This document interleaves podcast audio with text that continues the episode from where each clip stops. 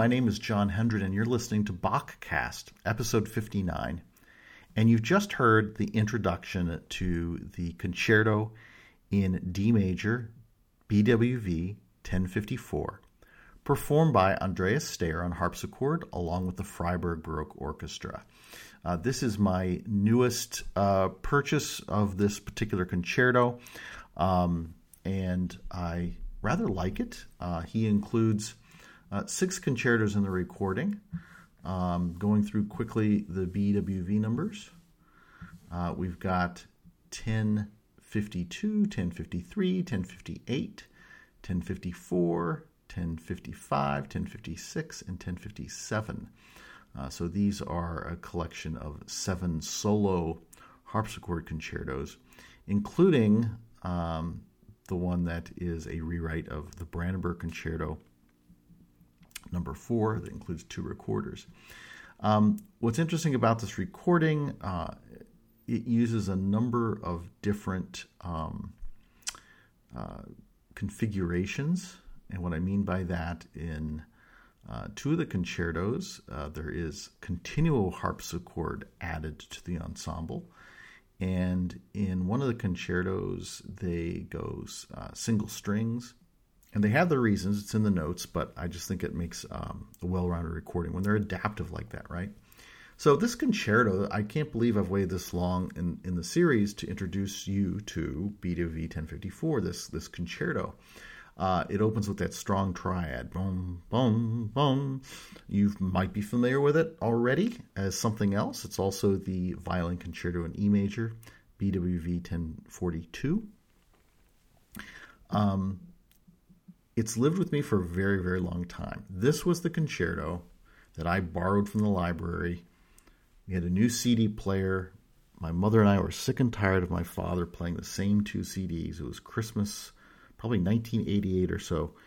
And I came home from the library with a bunch of different CDs, and I heard this concerto uh, performed by Trevor Pinnock in the English concert. And I was like, whoa, it totally changed my world to hear this music, to hear the performance style, to hear the harpsichord, to to hear this instrumental piece by Johann Sebastian Bach. It was, it was incredible to me, uh, and that sort of opened the door to me to appreciating Baroque music. It's why I'm a, a fan of Biber, a fan of Bach, a fan of Telemann, of Vivaldi, of uh, you know all the. If you go to the website biberfan.org, check out the reviews that's what got me started. A CD by Trevor Pinnock of BWV 1054. And so I've taken my time to get here, um, but it's it's a great concerto. It's um, performed here in that, in excerpt you heard uh, on an, a harpsichord built in 2004. And I see these guys' names a lot, um, and I typically like the sound of their instruments. Anthony Sidey and Frederick Bal. Um, Andreas Staier is the harpsichordist. The harpsichord itself was built on a model built in Hamburg, 1734, by Hieronymus Albrecht Haas. And so we typically hear a lot of Baroque music. If, if you go to a default instrument, it's usually like a Flemish harpsichord, like a Ruckers, um, even in French, um, you know, this sort of French Flemish uh, model is what's most popular. And I really appreciate the fact that in this uh, recording, we get a, a, model of a German harpsichord. And that's the most notable thing about this recording is the sound of Staier's harpsichord is very different. I, I can't be absolutely sure of how it's configured or how its registration works, but I have a feeling at some point that there may be some different registrations used, and I can't be sure of what in the notes. I've gone I purchase this th- online. I get it. I've got the digital PDF of the notes, and I don't see anything in here about those details of whether it has a four foot stop used, whether it's using a 16 foot.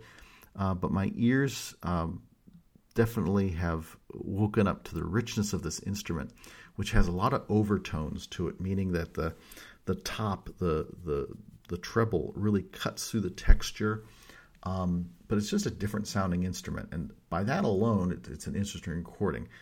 Uh, I think Staier is an excellent interpreter. I've been listening to him since I came across the uh, Brandenburg Concertos recording and uh, was recorded in 85, 86 by Musica Antiqua Köln. He was the harpsichordist with them at the time. Um, I have a number of CDs by Mr. Staier and have the highest respect for him as an artist. And if you read the notes, it, he's he's actually put some little cadenzas in here, which is appropriate to do. Uh, having studied these works a number of years ago in college, I was always uh, clueless as to, as to why when Bach gives you that little spot for a little embellishment, um, that why people didn't take him up on it. And in this recording, we get that. So overall, I think it's it's uh, it's a great recording. It's not my favorite of this one. We're going to get to that in just a moment.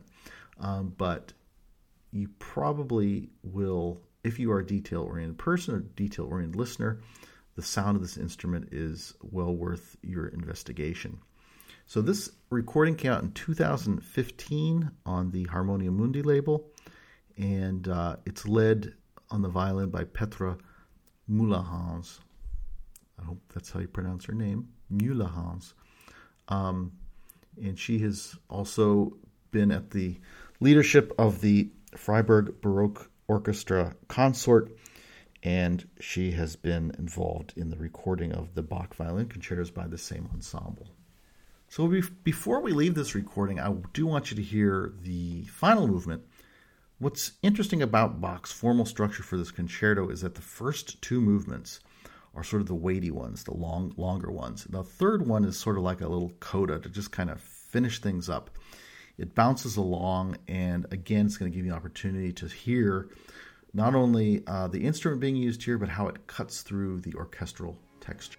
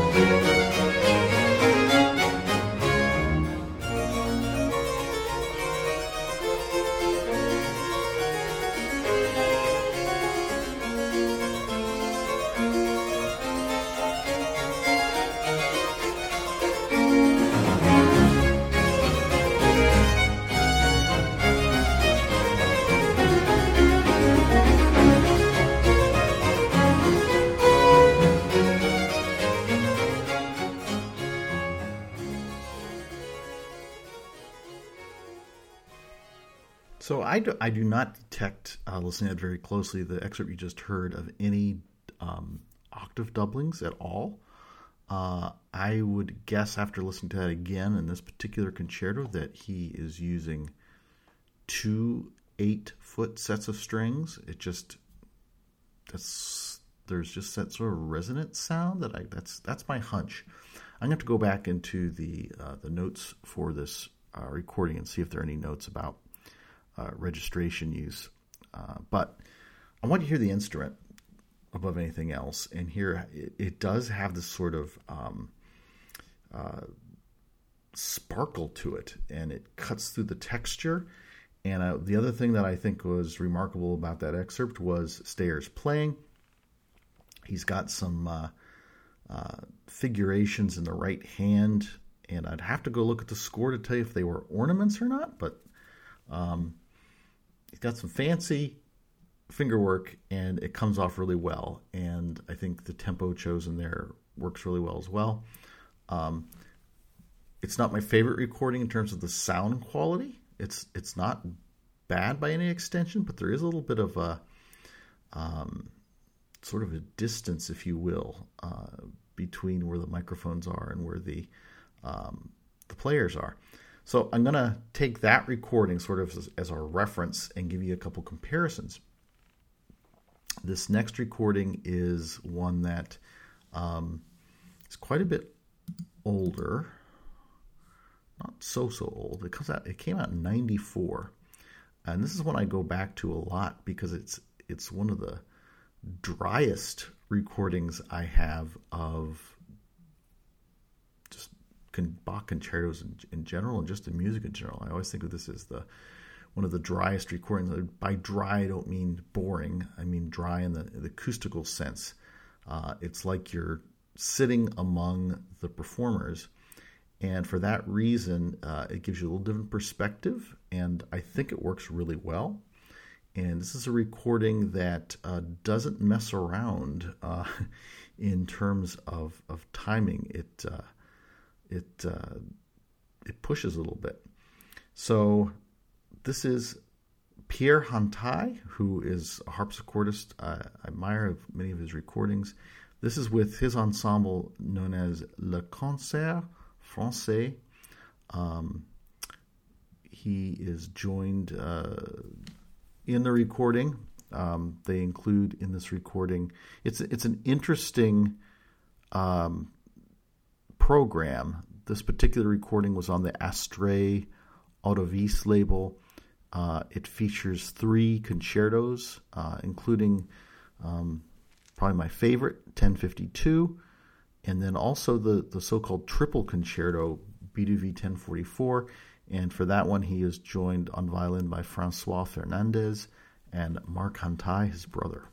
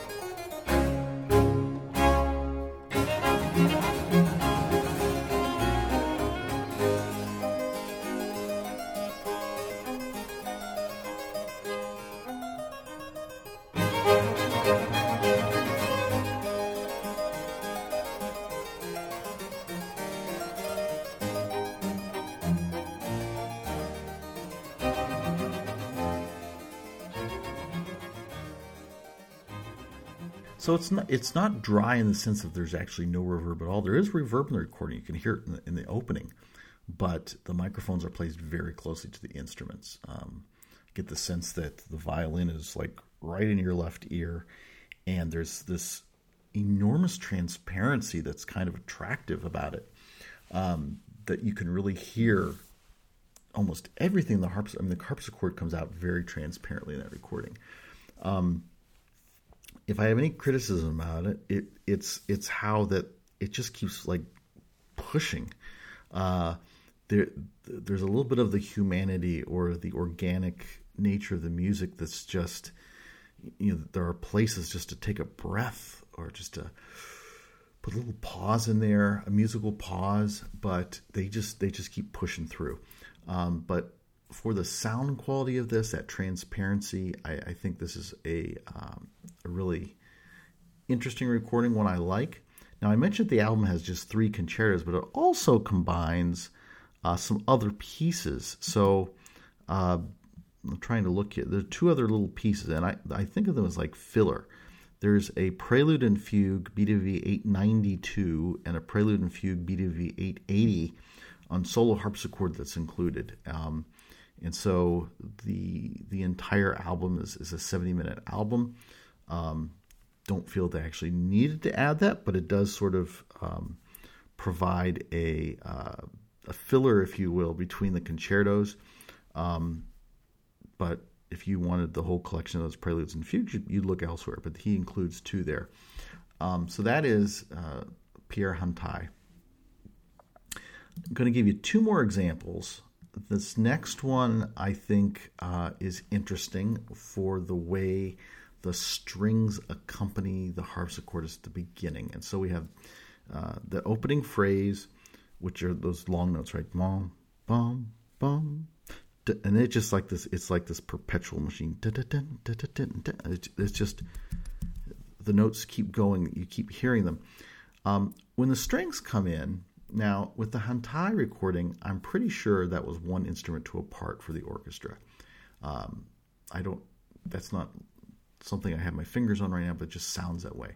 With the Freiburg Baroque Orchestra, uh, I know that looking at the notes that they played with, changing the size of the orchestra among the different concertos, but that some of the concertos use, you know, a larger complement of strings. Uh, thinking back to the Pinnock recording, that, that was the one that turned me on to this, they typically would use eight violins in, in that ensemble. And so in this one, what's interesting is how short uh, the string players play to sort of be in concert to the sh- the natural shortness that is the sound of the harpsichord. Now, this recording is um, I don't have the harpsichord's name. Uh, it's it's the Europa Galante ensemble. This came from a, a, really great recording. It's one of my favorites of Europa Galante, actually. Uh, between their their second recording of the Four Seasons, when they recorded all of the twelve concertos Opus Eight, that's probably my favorite. Uh, and I still put but Biondi as one of my favorite interpreters of the Four Seasons.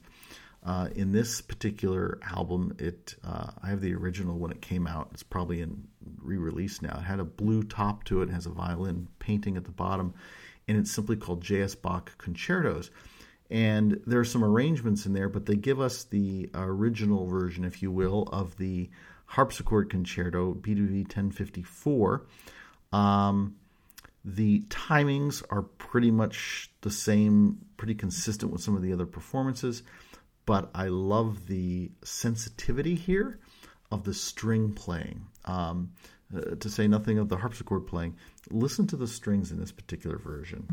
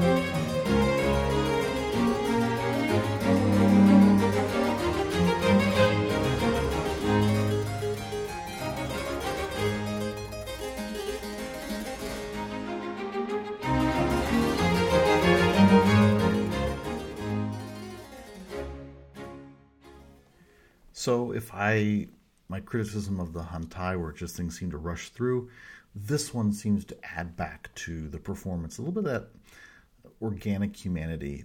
It's it's not it's most audible through the strings. I think uh, there are some shapes to those lines, some dynamic um, attention that I really think works well.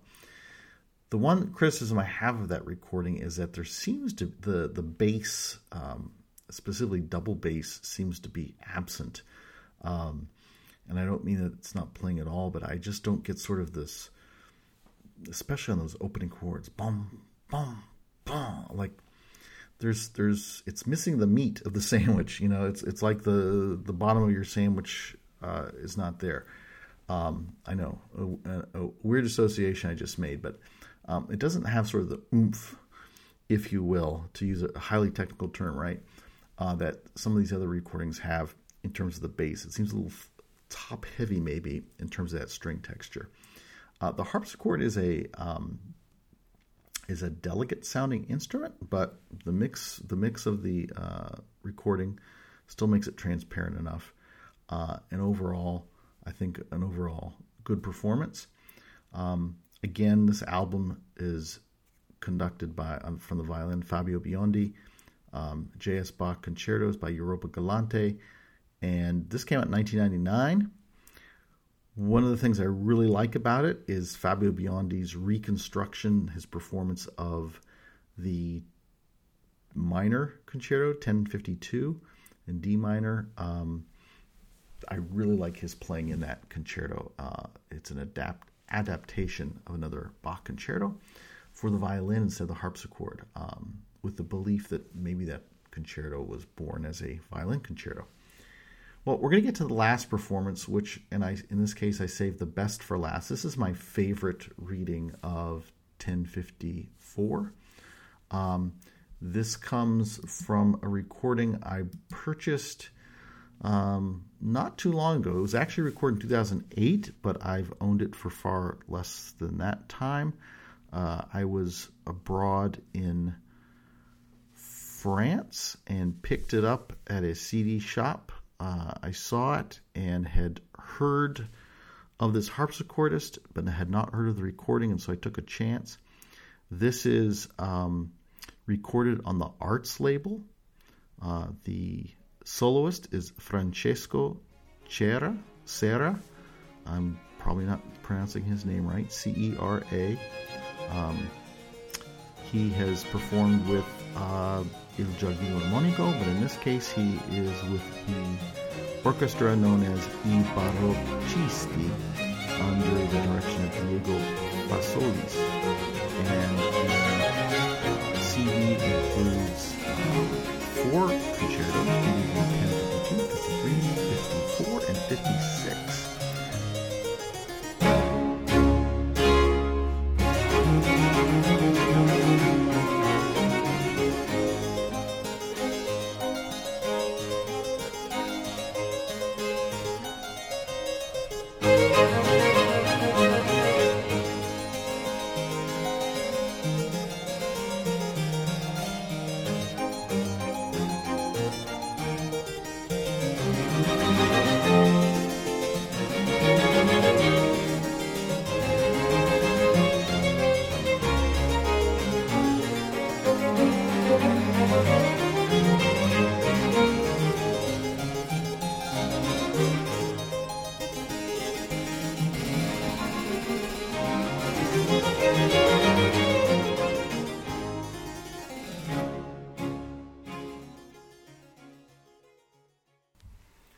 That's something I don't usually hear in there. That little trill that uh, Mr. Cera put in uh, made me smile.